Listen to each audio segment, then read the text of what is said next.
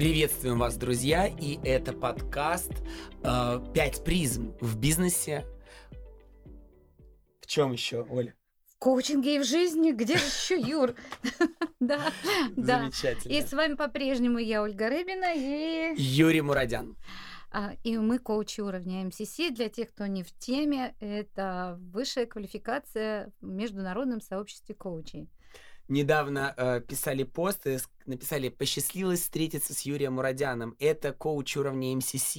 Для примера, это то же самое, как Крис- Криштиану Ла- Роналдо в футболе. Ох, круто. Красиво? Э, Круто. Слушай, меня как МСС сравнивали с адмиралом, с футболистом никогда. Не, можно иногда? Я, я за Роналдо. Хорошо, Юр. Я за все, лишь бы, как говорил мой отец, хоть горшком назови, только в печь не ставь. И в этом и сермяжная правда. Ну что ж, наша сегодняшняя тема – ключ к управлению эмоциями. Вот так звучит сегодняшняя тема. Юр, вот мог бы ты пару слов, почему эта тема актуальна? Вообще, в чем актуальность этой темы? А, Сколько бы я ни работал с менеджерами среднего, высшего звена, с обычными людьми, и как один мой клиент сказал, э, мы с ним бизнес, миллионные сделки, встречи. И ему необходимо было встретиться с э, родственниками своей жены будущей. Он говорит, Юр, я бизнесмен, отец, владелец огромной международной компании. Я не могу э, управлять своими эмоциями. Я думаю только об этом. Как выстроить диалог, как сделать, чтобы все сошлось. Я, и настолько эта тема заряженная, эмоции, что она на самом деле не обходит никого. Ни ребенка, ни мудреца. Нет ни одного человека, который бы сказал, эмоции меня не касаются. Да, ты прав. Может быть, мы просто не встречались с теми, кто играет в покер. А, Но там очень натренированные такие а, умения, хорошие игры. А, Никто не знает, как эти люди ведут себя в жизни. Да. Итак, тема актуальна. Тема актуальна во всех сферах, будь то жизнь, как встреча с родителями будущей жены, будь то бизнес, встреча с партнерами, и когда я решаю важные вопросы, связанные с бизнесом, а, будь то коучинг, и, ибо на коучинг очень часто приходят клиенты с запросами как раз, как мне управлять своими эмоциями. Ты знаешь, самый первый вопрос, который возникает, контролировать и управлять. Вот э, очень часто слышу, что э, я должен контролировать своими эмоциями. Что ты думаешь по этому поводу? Для меня в этом есть огромная разница, в которой необходимо, мы обязаны, прям ключевой, мы должны разбираться в этой разнице. Потому что эмоциями а, эмо- контролировать, это для меня равнозначно подавлять. Это значит, я знаю лучше, что мне нужно. Но эмоции это, это бессознательная часть нашего, э, нашей психики. Э, это та часть, которая, м, скажем так, она не, она управляема, она может управляться, но а, она не может быть подавлен, подавлена. Контролироваться. Она не может контролироваться. Мы не можем контролировать наше эмоциональное поведение продолжительное время и безопасно для своей психики. Потому что мы знаем, сила действия равна силе противодействия. И на сегодняшний день этот закон никуда не делся. И для меня контролировать это значит подавлять, это значит нажимать на пружину, сдавливать ее. Но наступит тот момент, когда э, сил не хватит, и э, наскок, то есть отскок этой пружины происходит. И вот именно с этими вещами к нам, э, к психологам или коучам приходят. Я выгорел, у меня скандалы, я э, не сплю, у меня э, мне не хочется ничего делать, ничем заниматься. Я не могу управлять своими эмоциями, когда общаюсь со своим ребенком. Я на него кричу, хотя я понимаю головой, что это невозможно, что это неправильно, но я не могу себя контролировать. И вот тут ключевое слово контролировать. Управлять для меня это партнерство, когда я хочу договориться, у меня есть внутреннее желание договориться с самим собой. У меня есть внутреннее желание почувствовать, что это за эмоция, откуда она возникла, что она для меня несет. какая у нее цель. Потому что, как мы с вами знаем, организм не создает никакого действия бесцельно. Слушай, звучит очень так позитивно для меня точно.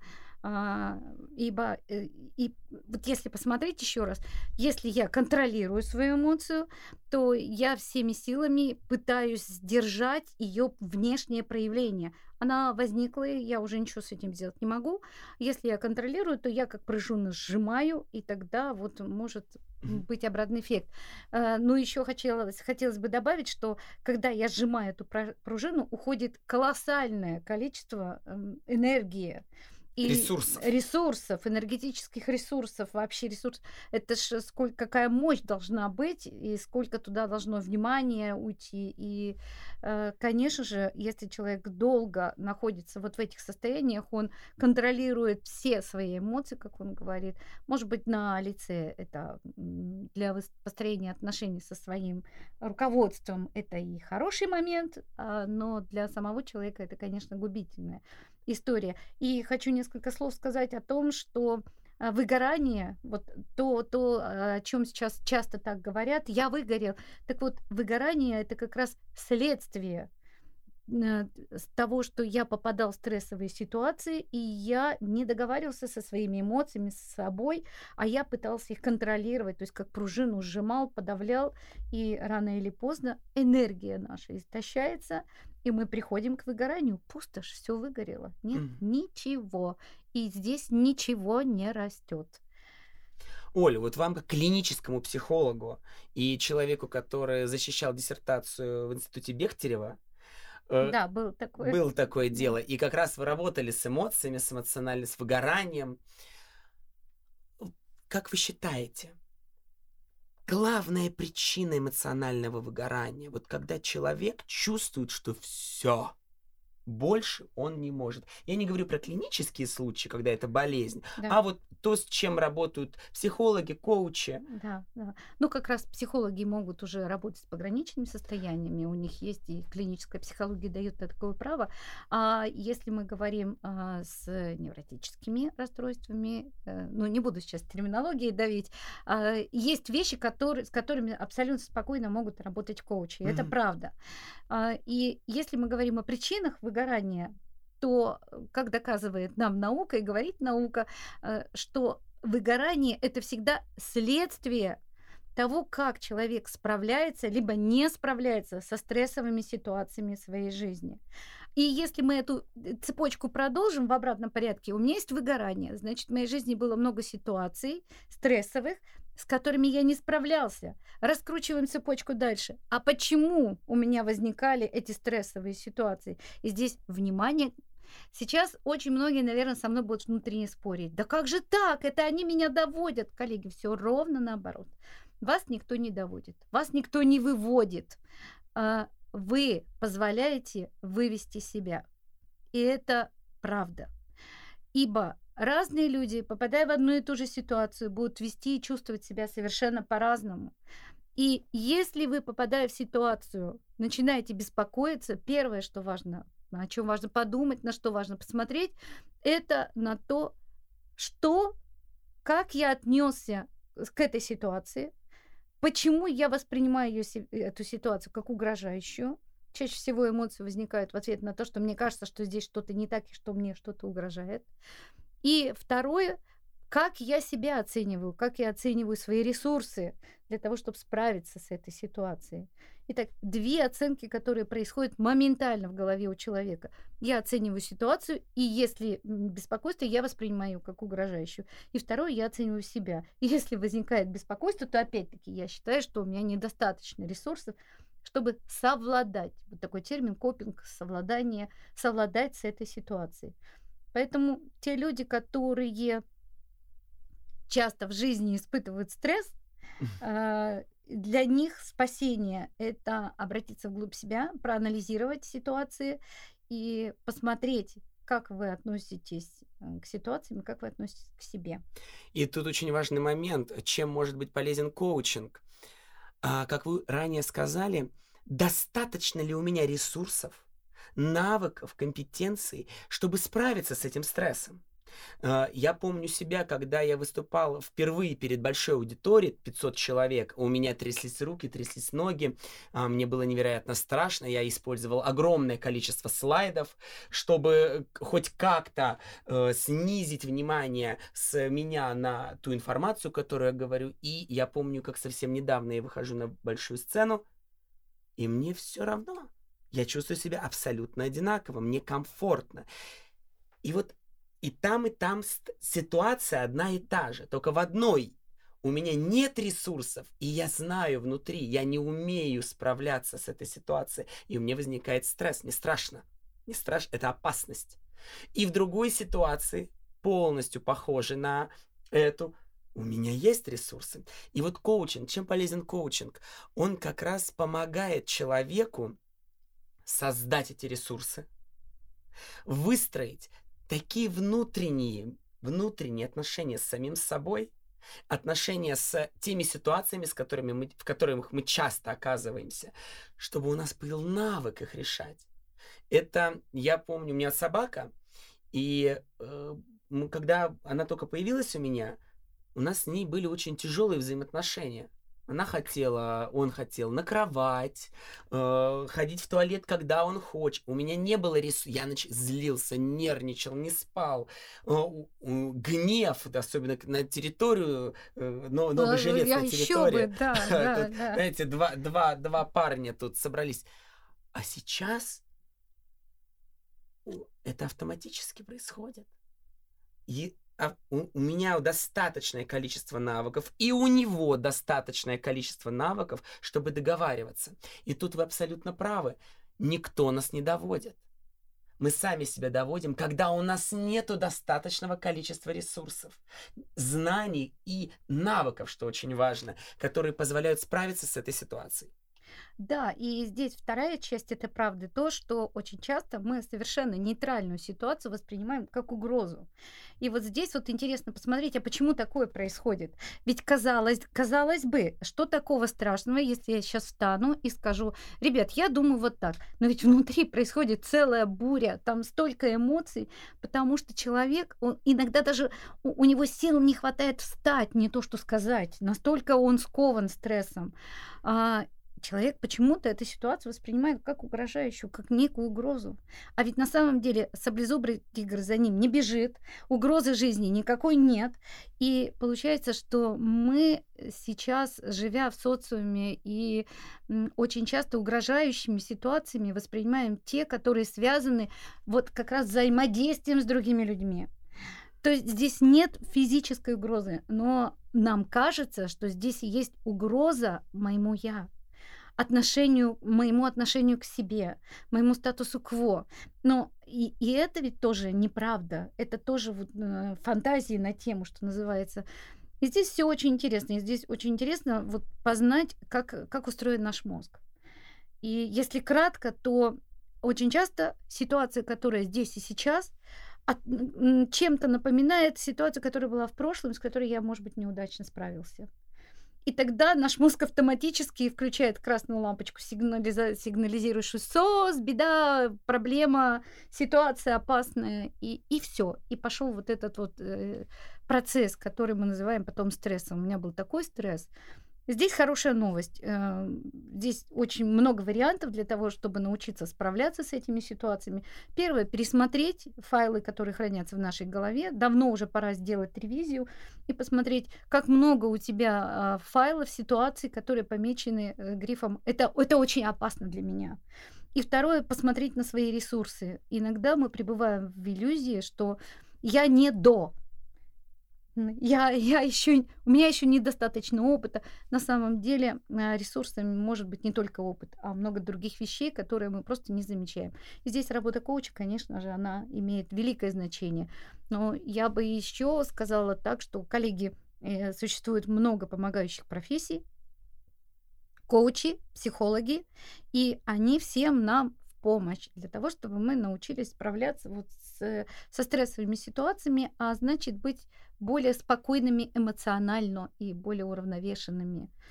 Оль, я правильно услышал, что человек э, испытывает стресс, когда он попадает в ту ситуацию, с которой не справился в прошлом. Возможно, да, как, как один из вариантов, что ситуация э, Как бы а- он- она напоминает. чем-то напоминает, да, она чем-то напоминает, что-то похоже, и мы никогда не можем понять, чем она может пох- быть похожа. Чем-то по запахом, звуком, а, людьми, которые окружают, слова какие-то, что-то вот оно где-то перемкнулось, и здесь может быть вот как раз... И тогда я воспринимаю эту ситуацию как ту, и она для меня угрожающая. И я вижу конфликт. Тут огромный конфликт. Я здесь сейчас смотрю на эту ситуацию, например, на человека, с которым ругаюсь, но я ругаюсь не с этим человеком, а с тем прошлым образом. Да. Все до сих пор да. выясняю отношения, например, со своим прошлым партнером, вместо того, чтобы посмотреть на этого партнера как на совершенно новую уникальную единицу. Абсолютно, Юр, ты прав. И в психологии существуют такие понятия, как перенос, контрперенос. И это очень широкое поле для деятельности психологов. И я так думаю, что коучам очень полезно знать это для того, чтобы использовать эффективно в своей работе. И осознавать, что иногда человек воспринимает эту ситуацию не, э, не опираясь на факты, которые эта ситуация дает, а опираясь на образ этой ситуации. Поэтому тут, тут, да, тут такие ловушки разума, и э, очень важно понимать, как мы в них попадаем, и самое главное, как из них выходить. Да. И вот коучинг это как раз о том, э, как из этой ситуации выйти, как посмотреть на эту ситуацию, на этого человека, как на совершенно новую уникальную единицу. И я тогда кто в этой новой ситуации? Да. Как выйти из, этой, из этих тапочек моего, моего прошлого опыта и переобуться в новые? Да. А, И это очень интересно. И, конечно, коучинг в этом отношении помогает, особенно если он базируется на э, фундаментальной психологии, как в нашем методе, например, 5 призм. Да, мы нашим студентам рассказываем о психологических основах, мы рассказываем, как, откуда появляются эмоции. Существует такое бытовое представление о том, что э, эмоции возникают сами по себе отнюдь. Все чуть, чуть иначе, и очень важно понимать эти закономерности, то, как оно вот происходит в реальности. Ну и, и, конечно же, вот это очень благодарная работа, это очень интересная работа. И когда, когда человек начинает понимать, что то, что его раньше беспокоило, сейчас вызывает лишь улыбку, тогда он, конечно же, становится более свободным, ну, как следствие, более, более счастливым. Ну, это, это ли не счастье, Юр? Ну, Это наша круто. работа, это ж круто. Это круто. Это да. круто, когда человек говорит о том, что «Хы, странно, из-за чего я переживал. Оно вот совсем по-другому. Оказывается, это ничего не значит. Да, Это вообще не да. со мной. это вообще не со мной.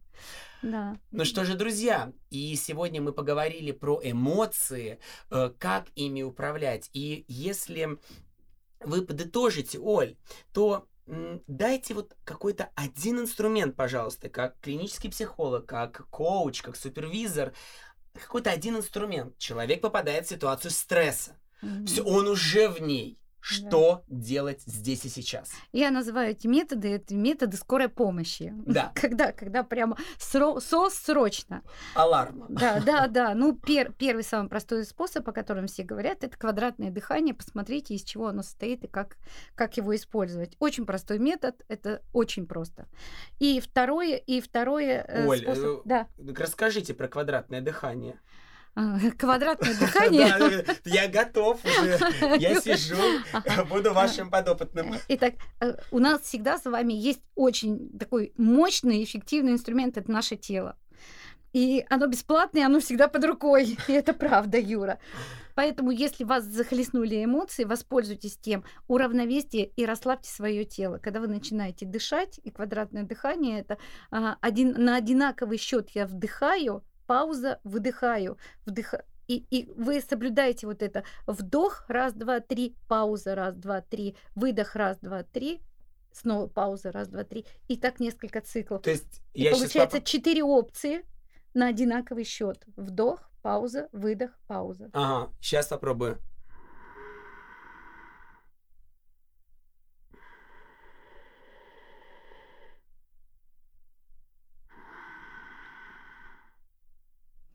Юра Так. уходит. Юра уходит в нирвану. Мы его теряем. Легкий интерактив в нашей э, радиопередаче. Друзья, вместе с нами можно подышать. То есть это я начинаю дышать. Например, 4 счета вдох, пауза 4 счета, выдох 4 счета, пауза да. 4 счета. Да. Сколько так надо подышать, чтобы успокоиться? У каждого свое, экспериментируйте, найдите свой рецепт. Я не готова вам давать общие рекомендации. Вау! Да. И э, еще, еще один замечательный способ, он еще быстрее, э, э, это очень быстрая скорая помощь. Э, ученые давно доказали, что э, эмоциональная и интеллектуальная составляющие одновременно не могут быть на высоте. То есть уровень интеллекта и уровень эмоций, они всегда находятся в противофазе друг к другу. Если усиливается эмоциональная составляющая, то интеллект у вас падает. Именно поэтому вы можете наделать глупостей. А если у вас мощная интеллектуальная составляющая, то в этот момент у вас уровень э, интенсивности эмоций, она тоже падает мы можем воспользоваться этой закономерностью, когда эмоции зашкаливают, поднимается эмоциональная кривая вверх. Что вы можете сделать? Подтянуть интеллектуальную. Очень просто. Скажите себе, я сейчас злюсь. Проговаривая это, вы подключаете свой интеллект, ведь вам нужно сказать эту фразу. Определить эмоцию. Вам нужно определить эмоцию, а это уже э, работа интеллекта. Поэтому я сейчас злюсь. Меня это бесит.